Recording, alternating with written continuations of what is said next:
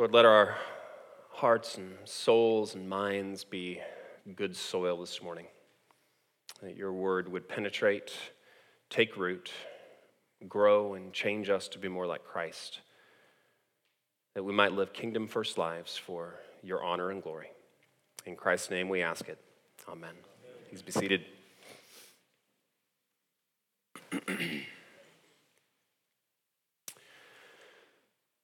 So, there is something that we as North Texans really seem to like to do. We like to cut other drivers off when we drive. That is true, but it is not the thing I'm talking about. We also like to get mad at people who get mad at us for cutting them off. That is also not what I want to discuss.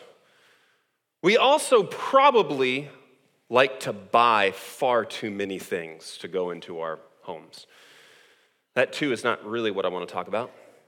There is something that we like to do. We like to build stuff. Everywhere you go, there is a road that is under construction because it is being widened. There is an ER, a Starbucks, or a nail salon being built at all times, and sometimes right next to each other. We like to build stuff.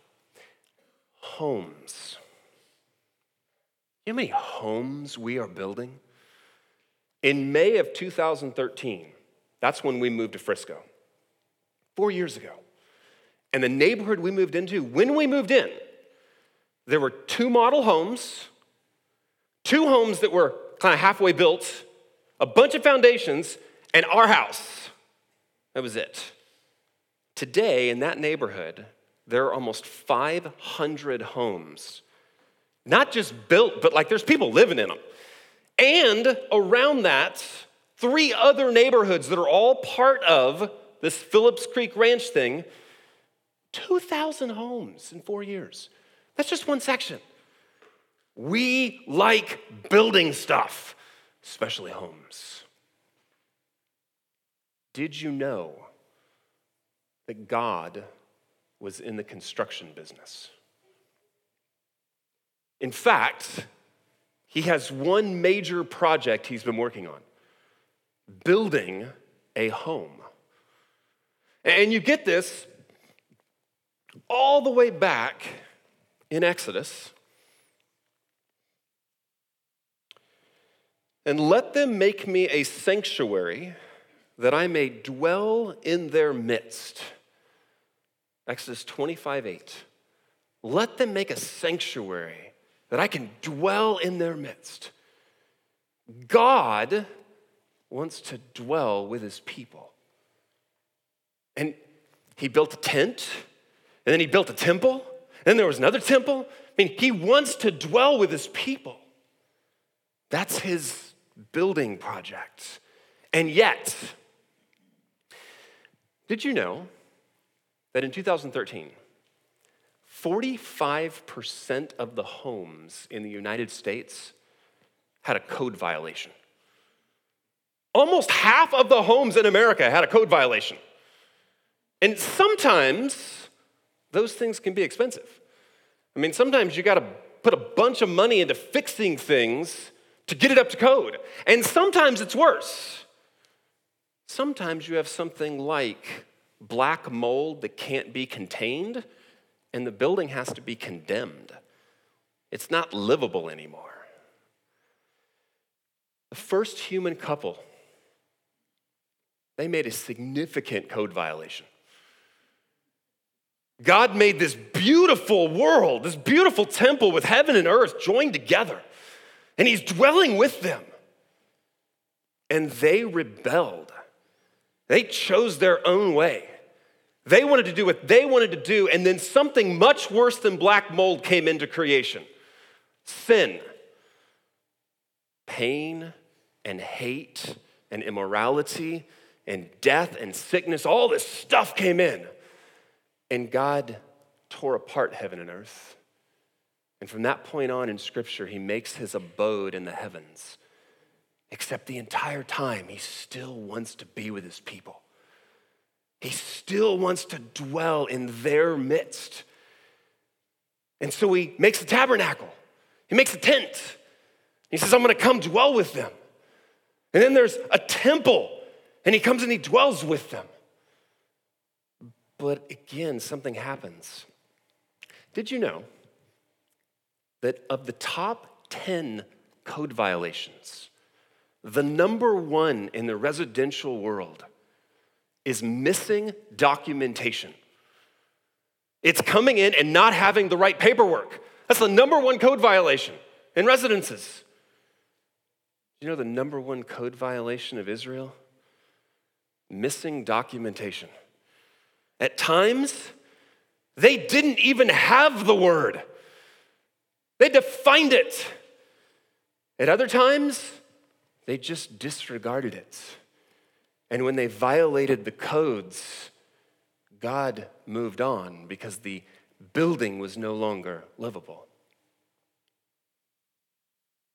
He builds a tent and he builds a temple. Then he builds another temple, although he never actually dwells in it. And then it's Jesus. He actually goes a different direction. He takes up abode in Christ. Christ becomes the temple. There's a place in John where he says, Destroy this temple, and in three days I'll raise it again. And then John clarifies, he's talking about himself.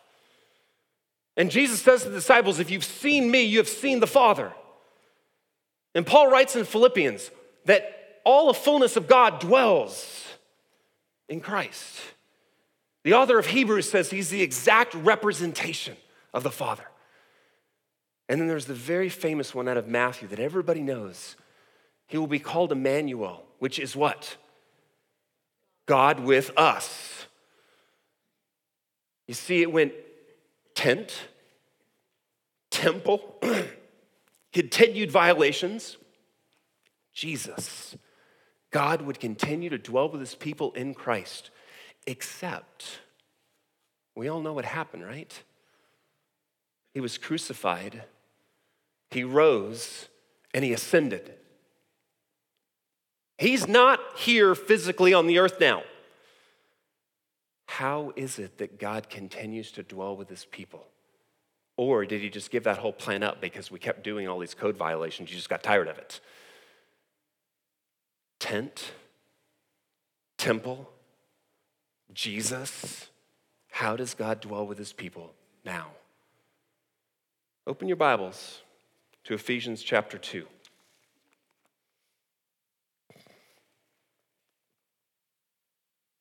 Ephesians chapter 2. Go to verse 19.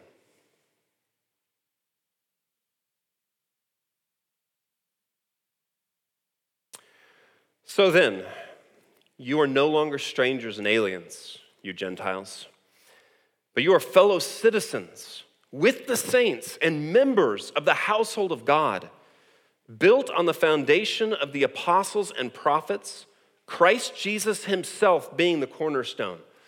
And cornerstone here is the stone. And there are, they found these from this first century. They're gigantic, and everything's built off of them. That's Christ in whom the whole structure, being joined together, grows into a holy temple in the Lord.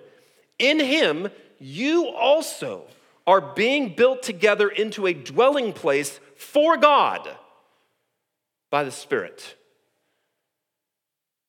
Do you understand what he's saying? God wants to be with his people, he wants to dwell with them. So there's a tent then there's a temple. Then there is Jesus. And now there's us, the church. He is building us to be his dwelling place. Let that sink in. You and I are being built together that God would dwell in us. This would be his presence on earth. Us. And if that's not enough, when Paul gets to that point, that's when he goes on and he goes, For this reason, I, Paul, and I said last week, something's happening here. This is like a climactic moment for Paul. He has just stated a very profound thing, but even that thing isn't enough. Paul wants to say something that is mind blowing. Go to verse 19 of chapter 3. I'm going to give you the end of his prayer. This is what we're going to talk about today, but I'm going to give you the end of the prayer. This is ultimately what he is praying for that you may be filled with all the fullness of God.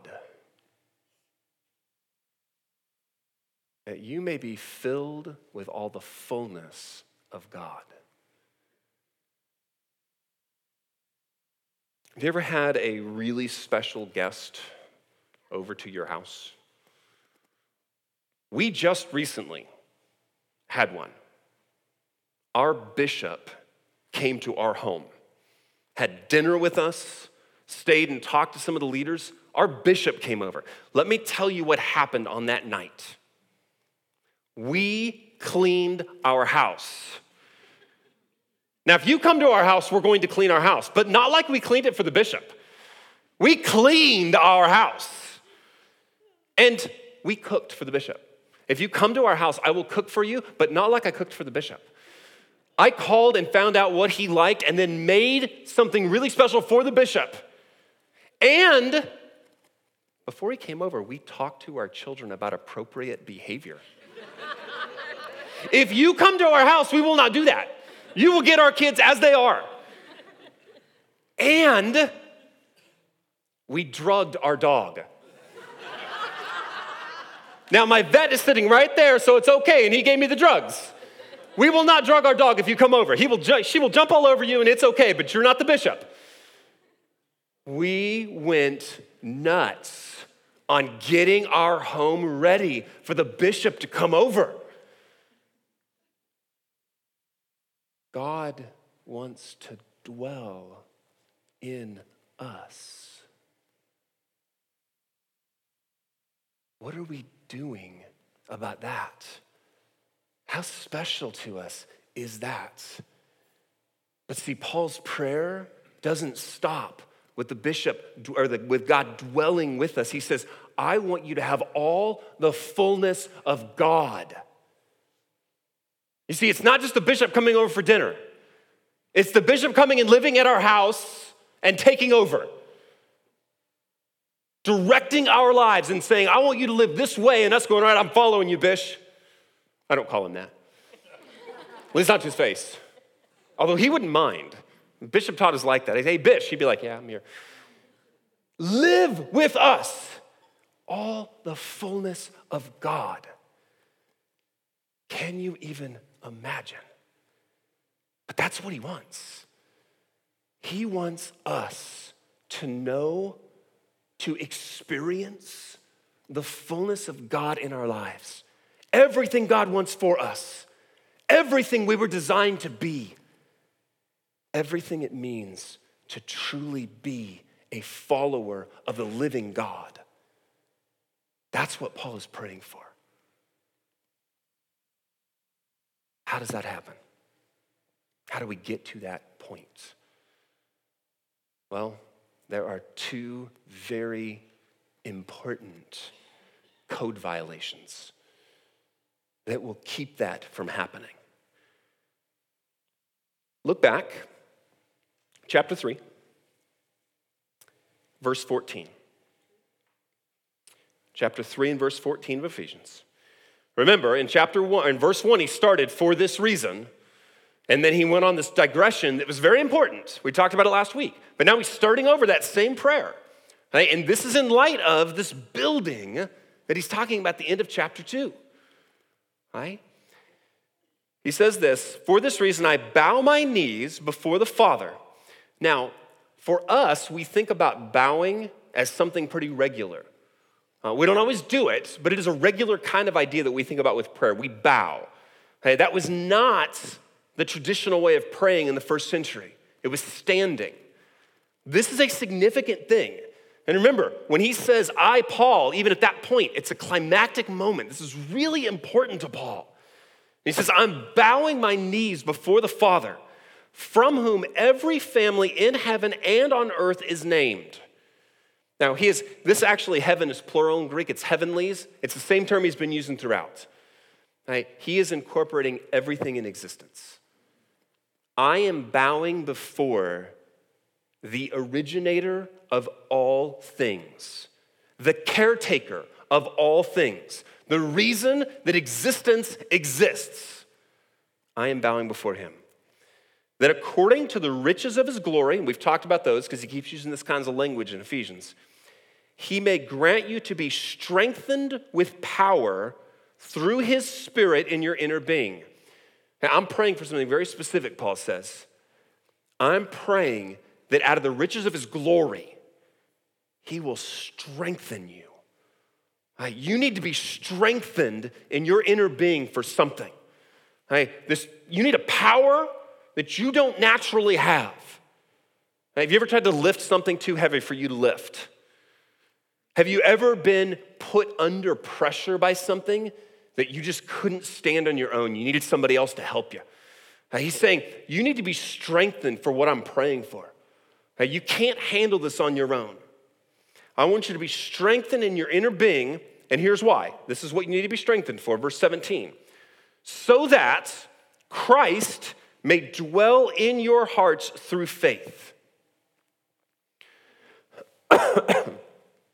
He has said over a dozen times so far that we are in Christ. But this is the point where he says, All right, you're in Christ, but I want Christ. And dwell doesn't, it, dwell sounds almost passive. Dwell can give you the idea of I just want him to be there. I like Jesus is in my heart. Right? It's more than that. This word is to live. This word is an active, powerful idea. I am praying that you would be strengthened to the point that Christ Jesus can live his life out of you. Very small example of what I mean. Every once in a while, I'll be talking with somebody, they'll be sharing something.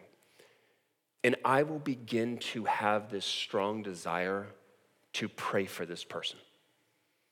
Sometimes I will, and sometimes, here's my confession sometimes I feel foolish. Sometimes I feel like I don't know that I can say anything right for this person right now. And I'm just gonna say stuff that's gonna sound dumb. Sometimes, this is the real depths of my confession. Sometimes I even doubt whether if I say anything, it'll mean anything.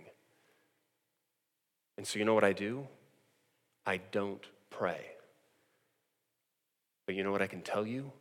Christ living in me is driving me to pray in that moment. And I am not. I am not living out Christ in me. If you are in Christ, He is in you and He is wanting you to live a certain way. He is trying to drive your life. Right? He's not just in our home, we have a guest room. And the reason we have the guest room is because none of our parents live in Texas. And so they will come and visit. And they'll stay for a week or 10 days or something like that. I am pretty sure that most of the time, I relegate Christ to a guest room in my life. Yes, you can dwell here for a little bit, for right now, and maybe at this point over here, and maybe this point over here. And Christ wants to bust out of that guest room and take over the entire place and say, Now live as I am directing you. And Paul is praying, You need to be strengthened to do that. Right? Here is another way that Paul has said this and you can see the power in it. Right, this is out of Galatians. Galatians chapter 2. Paul writes it in this way I have been crucified with Christ. It is no longer I who live, but Christ who lives in me. No longer I who live, but He is living so much out of me that everything I'm doing is what He wants, not what I want. And the life I now live in the flesh, I live by faith in the Son of God, who loved me and gave Himself for me. By faith, which was part of Paul's prayer. If you look back at his prayer, that he may grant you to be strengthened with power through his spirit in your inner being, so that Christ may dwell in your hearts through faith. Same idea. He's praying that you have the strength for Christ to run your life, to run my life.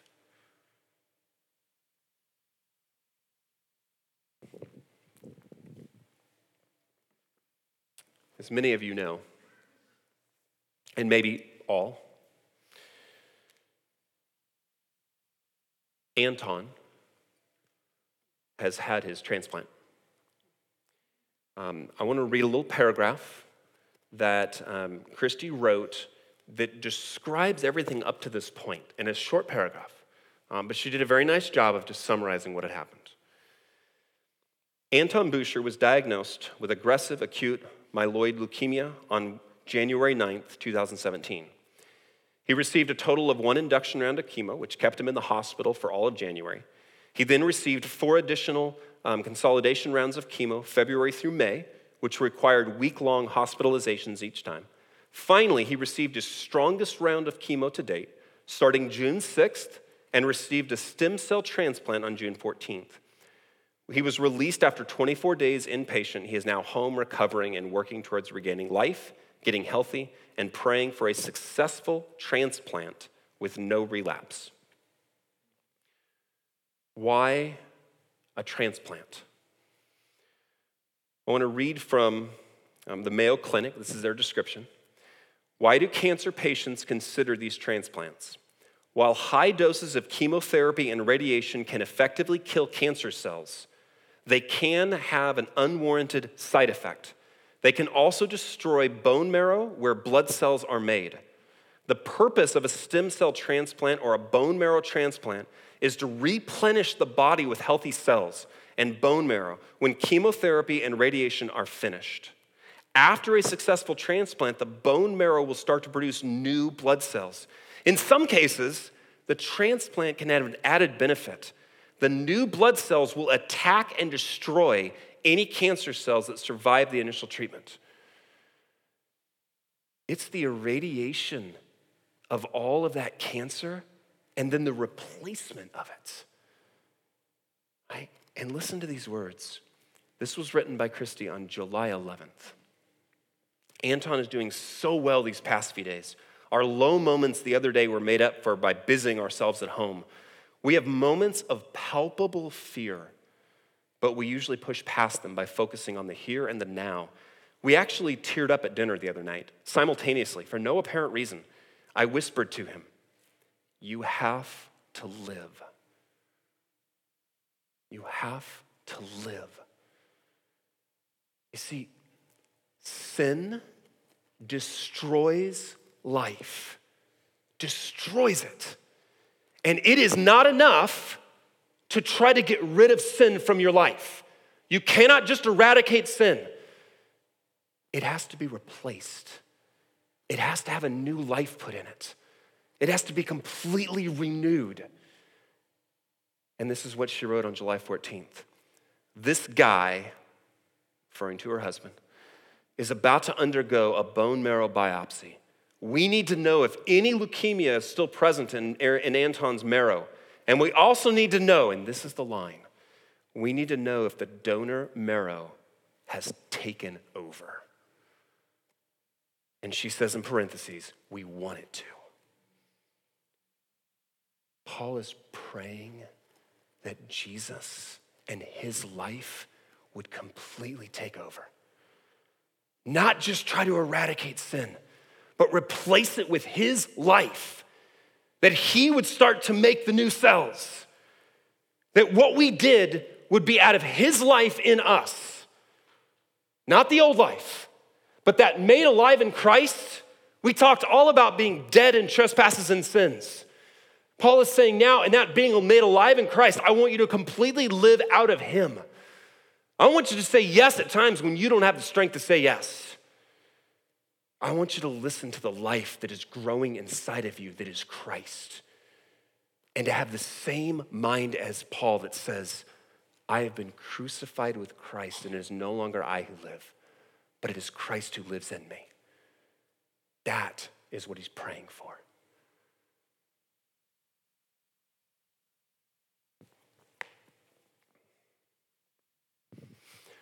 I'm going to ask you right now if you are able to. If you are not able to for physical reasons, that is just fine. Stay exactly where you are. If you are able to, I want you right now to bow to your knees. Because this was a prayer that Paul offered, and we're going to offer it right now. This was not just something that Paul says, go force yourself to do it. He says, This is what I'm praying for. And so, as a congregation, we're going to pray. Gracious Heavenly Father, strengthen us by your Spirit to the riches of your glory, that we might be strong enough to let Christ live in us, to completely give over our lives to Him, that He would eradicate everything that is not of you, and that we would have the power to live the way He calls us to live. We ask this in his holy name. Amen.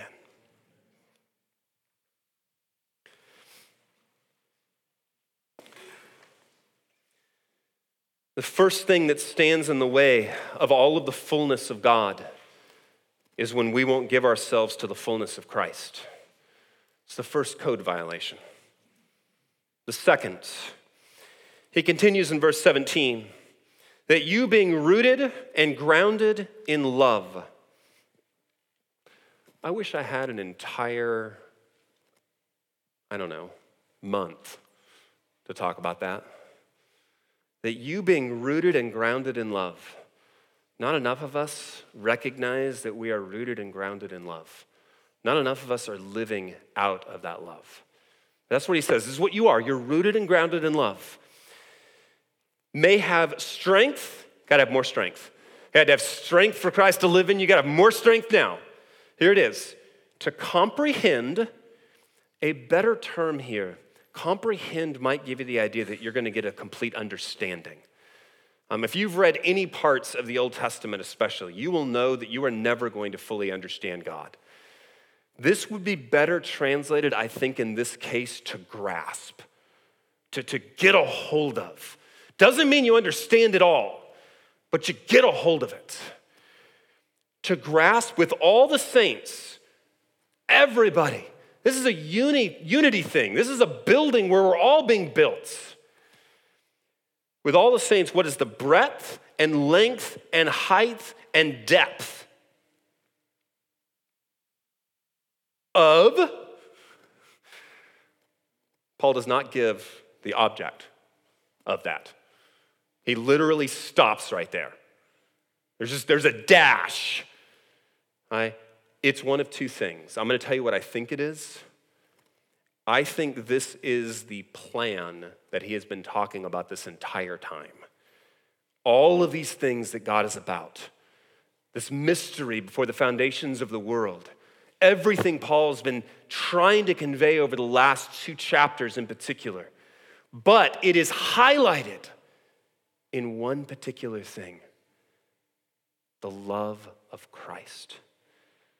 Now, he started with love right in the beginning, and it carries through. This whole rooted and established in love, so that he goes on to say this and to know the love of Christ that surpasses knowledge. Now, that doesn't mean a dumb love. It doesn't mean a completely like irrational love. Right? That's not what he means by this. He doesn't mean a love that makes no sense. It has a little of that in it. This is what I think he means. I'm assuming if you have children that you love them. I am also assuming that occasionally you're not sure why. Occasionally they do some things and you go, oh my goodness, what is wrong with you? And you even think to yourself, how? What is happening? But you love them. And, and think about some of the things that you love. Many of the things that we love, we love them because of what they do for us. We love them because we've grown to love them over time. There's all these reasons why we love these things. What do you love more than anything in this world? Your kids. It is not because of what they do for you. I mean, think about what your kids do for you. I am surprised I still have hair. I mean, what they do to you is drive you nuts. But you desperately love them. You're willing to do anything for your kids. That is a love that goes beyond knowledge, beyond understanding. It surpasses it. It's not that I could just sit down and go, well, because of number one and number two and number three and number four and number five, these are the reasons that I love my children. Something up here that I can't fully even explain, that I, have shared one other time in here. I, I still vividly, vividly remember standing over my first child, putting her diaper on. In, in the room where she was given birth. I mean, she's been birthed for like 10 minutes. I'm standing over her and I'm going, I have never known a love like this before. I just met you. I don't know anything about you. Like I and and like if anybody tries to hurt you right now, I'll die for you. And, and I'm thinking to myself, because I do these things, I'm going, what is wrong with me? Like, how can I feel this already? Like I don't even that kind of love is how Christ feels about you.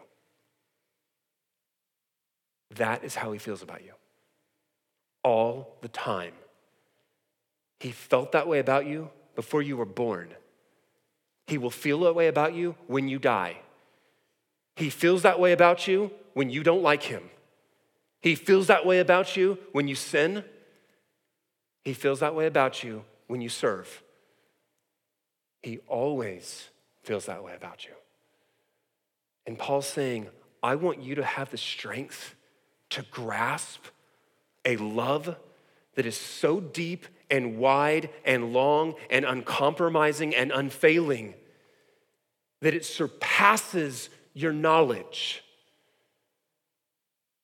But if you don't have that love, if you don't work out of that love, something will always be wrong in your faith. You won't know the fullness of God because it comes out of that love. And by the way, that love is part of what gives me the strength to let Christ live in me. So, what if I look like a fool? I'm rooted and grounded in a love that cannot fail. And you know what? Every time, hey, listen to this. You cannot fully know that love without living into it. When you let Christ live in you and you do the things that He wants to do, you will see his love in greater ways. This is the John 8 31 and 32. If you abide in my word, then you are my disciples, then you will know the truth, and truth will set you. But only if you abide in my word, only if you're doing what I do. That is how you're knowing truth and being set free. It's also how you know love in this very deep way. If, here's the code violation living out of legalism, living out of trying to earn something from God, living out of an emotional feeling only. And when I don't have that, I don't do it. All of these things, they aren't true, they aren't real, and they are code violations. Because what we're called to live out of is this completely unstoppable love of Christ. Another way that Paul describes this love is in the book of Romans. And he says it this way Who shall separate us from the love of Christ? Shall tribulation or distress or persecution or famine or nakedness or danger or sword? No, in all these things, we are more than conquerors through him who loved us. For I am sure, and listen to this list, that neither death, nor life, nor angels, nor rulers, nor things present, nor things to come, nor powers, nor height, nor depth, nor anything else in all of creation. Not our doubts, not our fears, not our wrong thinking. There is nothing in all of creation that will be able to separate us from the love of God in Christ Jesus our Lord. You cannot be separated from His love, no matter what's going on in your life. And Paul is praying that we will grasp that. We will hold on to it at all times. The two things in this prayer let Christ live out of you. Let him be your life. And hold on to a love that cannot be defeated, cannot be moved, cannot be taken away. Live out of those things. And in doing that, he comes to the end of the prayer. That, so that, in order that, you may be filled with all the fullness of God.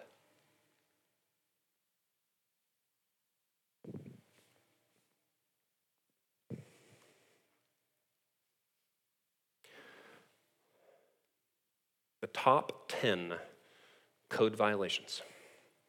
Number one, I already told you missing documentation. Don't misplace your documentation. Hold on to it, dwell on it, get into it. The next four of the top five, they are all structural. Every one of them. Not electric. I mean, there's all kinds of other things that can be code violations. The next four are all structural. Brothers and sisters, he wants us to be his temple brick by brick by brick by brick by brick by brick. He wants us to be his temple. He wants us to be built into the structure where all the fullness of God will dwell. But the structural code violations will stand in the way of that.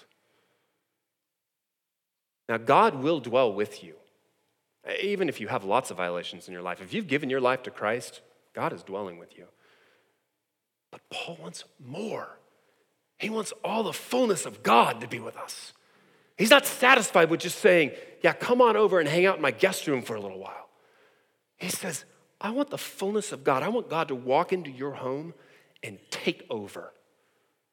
And I want you, I want it to happen with you knowing it is all out of love. Let's let God take over and be that dwelling place. Let's pray. Heavenly Father, twice Paul prayed for strength. Will you give us the strength? Not that we already have it in ourselves, but that you might provide it. Lord, that we could say yes to the life of Christ in us, and that we could grasp and hold on to the love of Christ for us. Lord, give us that by your Spirit. In the name of Jesus. Amen.